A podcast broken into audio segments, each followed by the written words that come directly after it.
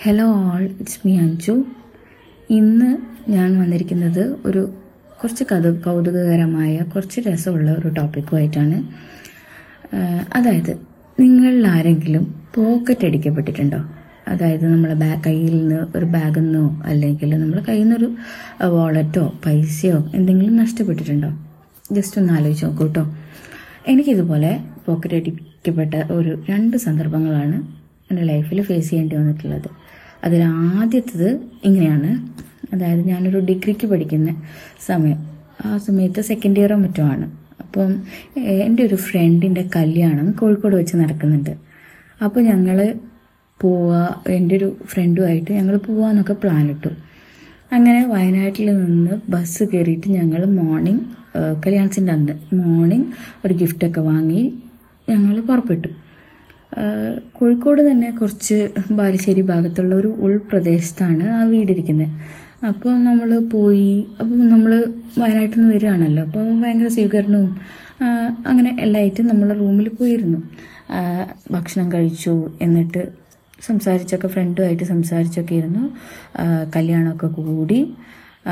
അങ്ങനെ ഇരിക്കുന്ന സമയത്ത് പെട്ടെന്ന് എനിക്ക് ഏതായാലും ഇപ്പം നമ്മൾ റിട്ടേൺ പോരുകയാണല്ലോ. പിന്നെ അന്ന് തന്നെ നമുക്ക് തിരിച്ചു വരണം. നമ്മൾ സ്കൂളൊക്കെ കോളേജിലൊക്കെ പഠിക്കുന്ന സമയത്ത് എന്ന് പറഞ്ഞാൽ നമ്മൾ പുറത്തേക്കൊക്കെ പോകുമ്പോൾ എന്തായാലും നമ്മൾ ഈവനിങ് ഒരു നൈറ്റൊക്കെ ആകുമ്പോഴത്തേക്കും തിരിച്ചെത്താന്നുള്ള പ്ലാനിലൊക്കെ ആയിരിക്കും പോയിട്ടുണ്ടാവുക.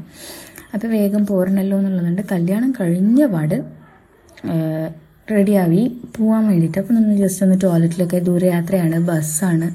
ചുരത്തിലൊക്കെ ബ്ലോക്കായി കഴിഞ്ഞാൽ ബുദ്ധിമുട്ടാണെന്നൊക്കെ ആലോചിച്ചിട്ട് ഞങ്ങൾ ഒന്ന് ടോയ്ലറ്റിൽ പോകാൻ വേണ്ടിയിട്ട് അങ്ങ് പോയി. സത്യം പറഞ്ഞാൽ നമ്മുടെ കയ്യിലെ ബാഗ് നമ്മളവിടെ വെച്ചിട്ടാണ് പോയത്. എന്നിട്ട് തിരിച്ചു വന്നു നമ്മൾ ബാഗൊക്കെ എടുത്തു യാത്രയൊക്കെ പറഞ്ഞു.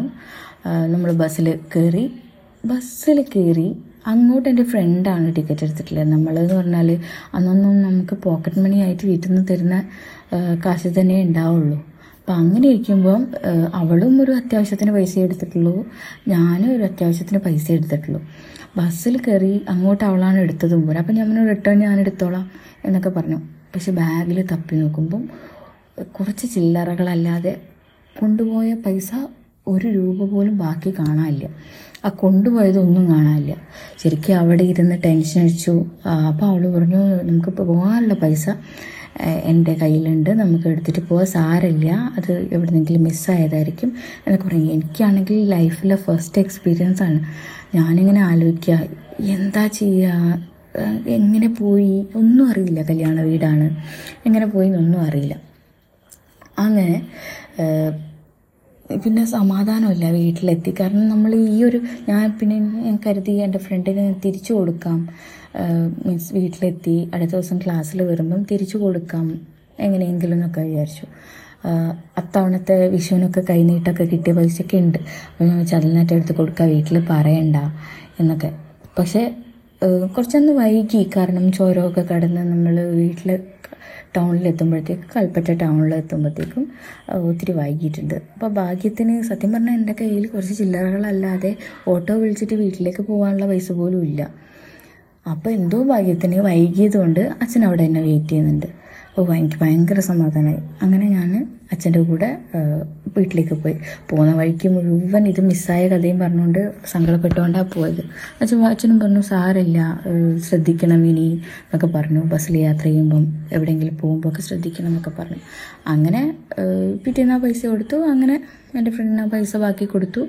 എന്നാലും എന്റെ അതെന്റെ ഫസ്റ്റ് എക്സ്പീരിയൻസ് ആണ്. അത് കഴിഞ്ഞ് കുറേ വർഷങ്ങൾക്ക് ഇപ്പുറം ഒരു ടു തൗസൻഡ് ട്വൽവ് ആ സമയത്ത് ട്വൽവ് തേർട്ടീനൊക്കെ ആ സമയത്ത് ഞാൻ കോഴിക്കോട് താമസിക്കുക കോഴിക്കോട് താമസിക്കുമ്പം തിരിച്ച് ഇതേ ഇതേമാതിരി റിട്ടേൺ വയനാട്ടിലേക്ക് പോവുകയാണ് ഞാൻ താമസിക്കുന്നിടത്തു നിന്ന് സിറ്റി ബസ്സിൽ ഞാൻ സ്റ്റാൻഡിലേക്ക് പോവുക ഇതേപോലെ ബസ് കയറി ബാഗ് തപ്പിയപ്പം അതൊരു ബാക്ക് പാക്കായിരുന്നു നമുക്ക് കുറച്ച് ലഗേജൊക്കെ ഉണ്ടായിരുന്നപ്പം ആ, ഞാൻ ഏറ്റവും പുറത്തത്തെ കള്ളിയിലാണ് പിന്നെ പേഴ്സ് വെച്ചിട്ടുള്ളത് അതാണെങ്കിൽ എനിക്ക് ഭയങ്കര ഇഷ്ടമുള്ള ഫാബിന്ത്യയുടെ ഒരു ലെതറിന്റെ ഞാൻ ഇപ്പോഴും അതിന്റെ ഫോട്ടോസ് എടുത്ത് വെച്ചിട്ടുണ്ട്. എനിക്ക് ഭയങ്കര ഇഷ്ടമുള്ള ഒരു വാളറ്റായിരുന്നു അങ്ങനെ അതിലൊരു ആയിരത്തി അഞ്ഞൂറ് രൂപ പിന്നെ വോട്ടേഴ്സ് ഐ ഡി അങ്ങനെ കുറേ കാർഡുകൾ അങ്ങനെ പല സാധനങ്ങളും അതിന്റെ ഉള്ളിലുണ്ട്. അങ്ങനെ എ ടി എം കാർഡുണ്ട്. അങ്ങനെ സങ്കടപ്പെട്ടു. ഇതെങ്ങനെയെന്ന് വെച്ച് കഴിഞ്ഞാൽ ഞങ്ങൾക്ക് പുലർച്ചെ സമയമാണ്.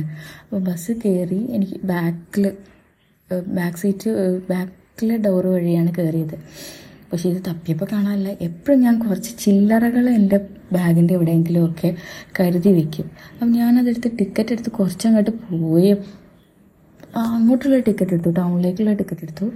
പക്ഷേ പിന്നെ നാളെ ബാഗിൽ തപ്പിയപ്പം എനിക്ക് നാട്ടിലേക്ക് പോകാനുള്ള പൈസയൊന്നുമില്ല. ഞാൻ അവിടെ ഒരു സ്റ്റോപ്പിൽ ഇറങ്ങി സിവിലിലോ മറ്റോ തോന്നുന്നുണ്ട്. അവിടെ ഇറങ്ങി തിരിച്ച് ബസ് കയറി ഞാൻ താമസിക്കുന്ന സ്ഥലത്ത് വന്നു. റോഡിൽ നടന്നു വന്ന റോഡിലൊക്കെ തപ്പി. കണ്ടില്ല. ഓണർ വീട്ടിൽ താമസിക്കുന്ന വീട്ടിൽ തപ്പി. കണ്ടില്ല. അങ്ങനെ അവസാനം ഒരു രക്ഷയില്ലാന്ന് കണ്ടു കഴിഞ്ഞപ്പം ഓണറിന്റെ അടുത്തുനിന്ന് ഞാനൊരു പത്ത് ഇരുന്നൂറ് രൂപ വാങ്ങിയിട്ട് ഞാൻ വീട്ടിൽ പോയി. എനിക്ക് അത്യാവശ്യമായിട്ട് എമർജൻസി ആയിട്ട് പോകേണ്ടതുണ്ടായിരുന്നു അപ്പം ഞാൻ വീട്ടിൽ പോയി. വീട്ടിൽ പോയി. അപ്പം എല്ലാവരും എന്നോട് ഫോൺ വിളിച്ചപ്പോൾ ഒക്കെ പറഞ്ഞു പിന്നെ നീ ഇത് കംപ്ലൈന്റ് ചെയ്യണം. പിന്നെ ഇത് മിസ്യൂസ് അതിൽ വോട്ടേഴ്സ് ഐ ഡി ഉണ്ട് അങ്ങനെ കുറേ ബ്ലോക്ക് ചെയ്യണം A T M card block ചെയ്യണം എന്നൊക്കെ പറഞ്ഞു. അപ്പോൾ എനിക്കും തോന്നി ശരിയാണല്ലോ ഇതൊക്കെ മിസ്യൂസ് ചെയ്താൽ ബുദ്ധിമുട്ടാവുമല്ലോ വിചാരിച്ചിട്ട് അങ്ങനെ നടക്കാവൂ പോലീസ് സ്റ്റേഷനിൽ പിറ്റേന്ന് വന്നിട്ട് കംപ്ലൈന്റ് ചെയ്തു. അങ്ങനെ പക്ഷേ സംഭവം കിട്ടിയൊന്നുമില്ല കേട്ടോ. അത് സെക്കൻഡ് കൊണ്ട് അത് പോയിട്ടുണ്ട്. പിന്നീട് ആരും ഇതേവരെ അഡ്രസ്സും ഒന്നും തപ്പി എനിക്കിതൊന്നും അയച്ചു തന്നിട്ടുമില്ല. അങ്ങനെയൊക്കെ ആഗ്രഹിച്ചിരുന്നു. ഇങ്ങനെ വ് തിരിച്ച് പോസ്റ്റൽ അഡ്രസ്സിലൊക്കെ വരുമോ എന്നൊക്കെ സംഭവം വന്നൊന്നുമില്ല. അങ്ങനെ ഞാൻ കംപ്ലൈന്റ് ഒക്കെ കൊടുത്തു. അതിൽ നിന്ന് നമുക്കൊരു റെസിപ്റ്റ് കിട്ടും.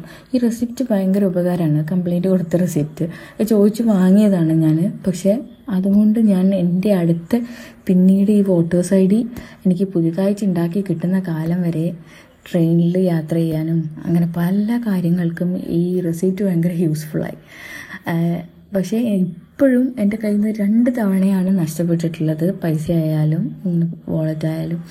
പോക്കറ്റ് അടിക്കപ്പെട്ടത്. അതെ അതാണ് നമ്മളെ ടോപ്പിക് അങ്ങനെ ഇങ്ങനെ രണ്ടാണ് എനിക്ക്. അപ്പം ഞാനിങ്ങനെ ആലോചിച്ചു ശരിയാണല്ലോ ഇത്തരം അനുഭവങ്ങളൊക്കെ എല്ലാവർക്കും ഉണ്ടെങ്കിൽ നിങ്ങൾക്ക് അങ്ങനെ എന്തെങ്കിലും ഉണ്ടെങ്കിൽ ഞാനായിട്ടൊന്ന് ഷെയർ ചെയ്യൂട്ടോ രസമുള്ള ഒരു കാര്യമാണല്ലോ.